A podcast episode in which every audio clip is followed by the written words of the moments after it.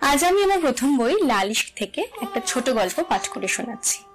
গল্পের নাম রোজ নামচা। কই গো, কোথায় গেলে গো গিন্নি? একটু বুকে পিঠে হাত বুলিয়ে দাও না গো। রান্নাঘর থেকে মৃদু হাহা হিহির শব্দ ভেসে এলো। কিন্তু অনিরুদ্ধবাবুর গিন্নি এলেন না। আরও বেশ কয়েকবার ডাকার পর বড় ছেলের বউ মুখটা বাড়িয়ে কোনো রকমে বলল, মা এখানে নেই বাবা। তিনতলায় ঠাকুর পুজো দিতে গেছে। এলে পাঠিয়ে দিচ্ছি। অনিরুদ্ধবাবু বুঝলেন, এতক্ষণ ধরে বড় বৌমা আর ছোট বৌমা মিলে রান্নাঘরে হাসাহাসি করছিল তবে। বয়স বাড়ার এই এক জ্বালা সব সময় কারোর না কারোর সঙ্গে বক বক করতে ইচ্ছে করে। কিন্তু তার মতো সবাই তো সারাদিন শুয়ে বসে থাকে না যে তার মুখের সামনে বসে থাকবে? এই হেলানো চেয়ারটায় বসেই প্রায় তার সারাটা দিন কেটে যায়। আগে নাতিটা এসে মাঝে মধ্যে গল্প করত।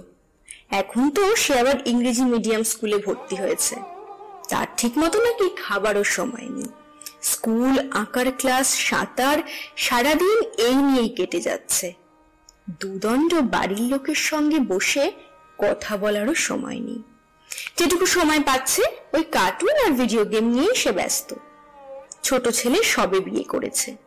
সারাদিন ছেলে অফিস করে বিকেল হলে বউ নিয়ে প্রায়ই ঘুরতে বেরোয়। দুটিকে একসঙ্গে দেখতে বেশ লাগে।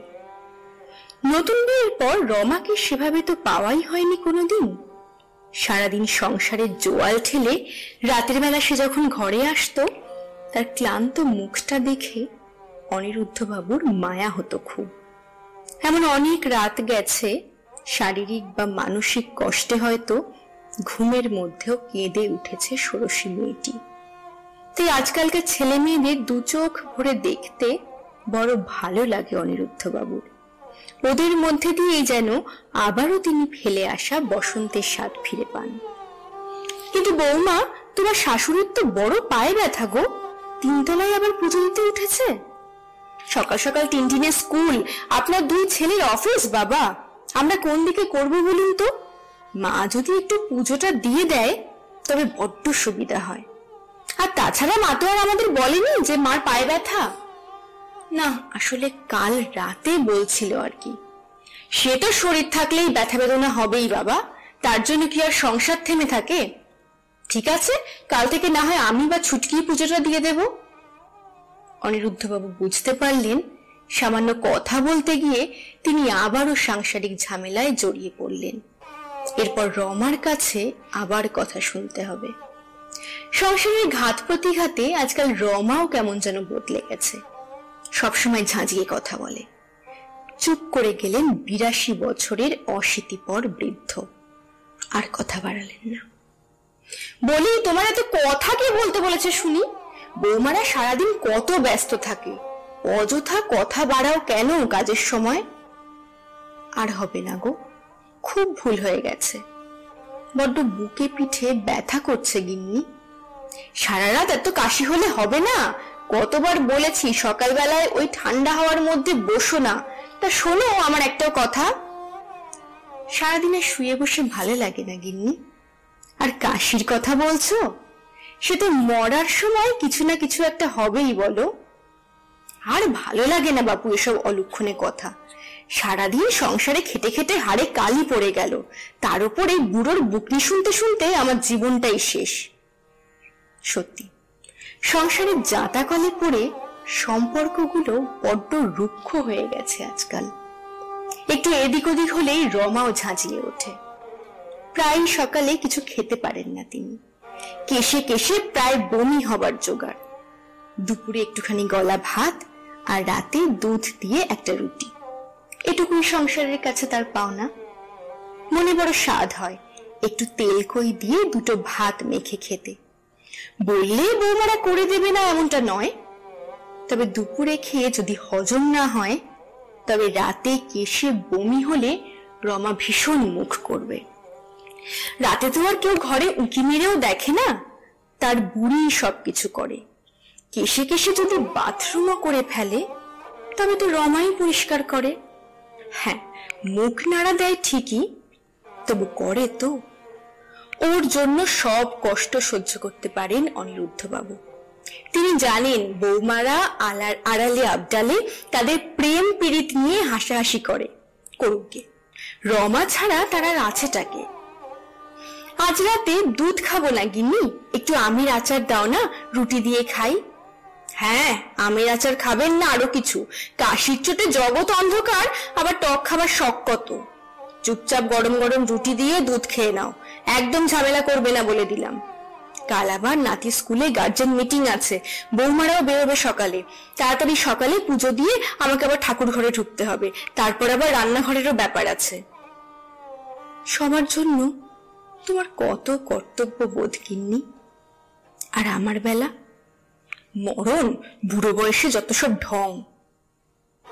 আর কিছু বললেন না অনিরুদ্ধ বাবু চুপ করে দুধ রুটি খেয়ে নিয়ে পাশ ফিরে শুয়ে পড়লেন। রমাদেবীও তাড়াতাড়ি শুয়ে পড়লেন। রাতে বড্ড কাশি হয় ওনার কাশতে কাশতে গায়ের থেকে চাদরটা সরে গিয়েছিল। ভোরবেলা ওঠার সময় যত্ন করে বুড়োর গায়ে চাদরটা টেনে দিলেন রমা। দুদণ্ড আমার পাশে বসবে গিন্নি? না, এখন একদম বসার সময় নেই। টিনটিনকে তৈরি করতে হবে। বৌমার নইলে বেরোতে দেরি হয়ে যাবে। তুমি শুয়ে থাকো। আমি ছোট বৌমাকে দিয়ে চা পাঠিয়ে দিচ্ছি। রোজকার এই একই রুটিন, আর ভালো লাগে না অনিরুদ্ধ বাবুর সারাদিন হয় বিছানা আগলে পড়ে থাকা, সময়কালে বরাদ্দ খাবারটুকু গলাধকরণ করা, আর নইলে সংসারের শাশুড়ি বউয়ের কুটকচালি রমার মুখে শোনা। সেই পংক্তিগুলো এই শেষ বয়সে এসে বড্ড নাড়া দিয়ে যায়। ইহার চেয়ে হতেন যদি আরও বেদুইন, চরণ তলে বিশাল মরু, দিগন্তে বিলীন। দুই ছেলেকে উপযুক্ত শিক্ষায় শিক্ষিত করতে গিয়ে, মানুষের মতো মানুষ করতে গিয়ে নিজেদের আর কোনো সাধি পূরণ করা হয়নি। অফিসের ঘোষবাবু যখন দেশ বিদেশ ঘুরে এসে তাদের, তার অভিজ্ঞতার কথা বলেন দুটো চোখ চকচক করে ওঠে তার। তখন অবাক হয়ে শুনতেন অনিরুদ্ধ বাবু মনে হতো ঘোষবাবু যেন পৃথিবীর নয়, বহু আলোকবর্ষ দূরের অন্য কোনো গ্রহের কথা বলছেন। রাতে বাড়ি ফিরে রমার কাছে পরম উৎসাহে গল্প করতে করতে যখন রমার মতামত জানতে চাইতেন, প্রত্যুত্তরে বেশিরভাগ সময়ই ঘুমের দেশে পাড়ি দেওয়া রমার গভীর নিঃশ্বাস প্রশ্বাসের শব্দ ফেরত আসত কেবল। না হওয়া বহু ইচ্ছে আজ মাথা চারা দিয়ে উঠছে। ও গিন্নি গিন্নি গিন্নি! একতলার একটা ঘরে থাকেন তিনি। তিনতলা বাড়ির কে কোথায় যে রয়েছে তা ঠিক নেই। কারোর কোনো সাড়া নেই। অতি কষ্টে বুকের বাঁ দিকটা চেপে ধরে শেষ বাড়ির মতো ডাকলেন অনিরুদ্ধ বাবু রমা, ঘরের আয়নাটার সামনে এসে দাঁড়ালেন রমা দেবী আলমারি থেকে বের করলেন দুধ সাদা জামদানিটা। মনে আছে বিয়ের পর প্রথম পুজোয় ননদ সবার সামনে জিজ্ঞেস করেছিল, বৌদিদি, তোমার কোন রং পছন্দ বলো তো? তোমার জামাইকে বলব, সেই রঙের শাড়ি তোমায় এবার পুজোয় কিনে দিতে। অনেক কুণ্ঠার পর রমাদেবী বলেছিলেন, সাদা রং আমার বড় ভালো লাগে। আটকে উঠেছিল ননদিনী। নতুন বউয়ের মুখে এমন অলক্ষণে কথা শুনে শাশুড়ি মা যার পর নাই কথা শুনিয়েছিলেন রমাকে। দুগাল বেয়ে জল গড়িয়ে পড়েছিল নিঃশব্দে। সব কষ্ট জুড়িয়ে গিয়েছিল সেই রাতে যখন খয়েরি রঙের প্যাকেটে মুড়ে এই দুধ সাদা জামদানিটা তার হাতে তুলে দিয়েছিল অনিরুদ্ধবাবু। বড় বেশি গায়ে তোলা হয়নি এই শাড়িটা। আর আজ এটা পরতে কোনো বাধাই নেই। তাই শাড়িটাকে বুকে জড়িয়ে ধরে অঝরে কেঁদে ফেললেন রমাদেবী। সেদিন তিনি এই কথাটা কাউকে বোঝাতে পারেননি যে সাদা এমনই একটা রং যাতে পৃথিবীর সব রং মিশে থাকে নিঃশব্দে। আজকাল ব্যস্ততা বড় কমে গেছে। বৌমারাও আর আগের মতো কাজে কর্মে ডাকে না। বোধহয় সংসার তাকে এবার ধীরে ধীরে ছুটি দিচ্ছে। অফুরন্ত সময় এখন রমাদেবীর কাছে। রোজকার রুটিন থেকে আজ ব্রাত্য তিনি। এখন তিনি বুঝতে পারেন তার স্বামীর শেষ জীবনের একাকিত্ব, শেষ জীবনের হাহাকার। তাকে একটু কাছে পাবার চাহিদা। দাম্পত্য জীবনে স্বামী স্ত্রীর সম্পর্ক একটা সময়ে সব কিছুকে ছাপিয়ে যায়। থাকে না কোনো যৌন উন্মাদনা, থাকে না কোনো শারীরিক চাহিদা। হয়তো কোনো মানসিক চাহিদাও থাকে না। যেটা থাকে শুধু একটু স্পর্শ। আমি পাশে আছি, এই অনুভূতিটুকুই হয়তো শেষ জীবনের অবলম্বন, যা বারবার চেয়েও পাননি অনিরুদ্ধবাবু। রমাদেবীও বুঝতে পারেন, তিনি ছিলেন তার সমস্ত প্রাণ শক্তির উৎস। যত কথাবার্তা, হইচই, খিটিমিটি, সব ওই মানুষটার কাছে এসেই পরিপূর্ণতা পেত। আজ সমস্ত বাড়িটাই যেন শ্মশান হয়ে গেছে। নাতিটাও পর্যন্ত আর আগের মতো দুষ্টুমি করে না। আজকাল ছোট বৌমা এসে মাঝে মাঝে গল্প করে যায়। একা বলে বোধ হয় সবাই একটু করুণা করেই চলে। সেদিন সন্ধ্যাবেলা দুধ, সাদা জামদানিটা পরে সবার চোখ এড়িয়ে চুপি চুপি ছাদে উঠলেন রমাদেবী। আমের আচারের বয়ামগুলোর মুখ খুলে দিয়ে খোলা আকাশের নিচে রাখলেন তিনি।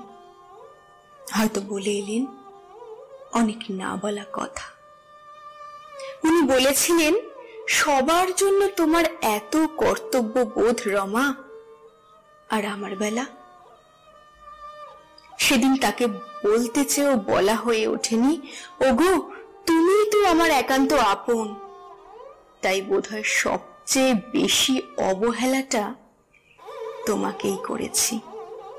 কারণ আমি জানি, সবাই গোসা করলেও তুমি কোনোদিনও আমার উপর রাগ করবে না। কিন্তু বুঝতেই পারিনি, তুমি বুকে এত অভিমান চেপে রেখেছ। অভিমান করে এভাবে আমায় একা করে চলে যাবে। এক আকাশ নক্ষত্রকে সাক্ষী রেখে স্বামীর দেওয়া প্রথম উপহারে নিজেকে জড়িয়ে নিয়ে ডুকরে কেঁদে উঠলেন রমাদেবী।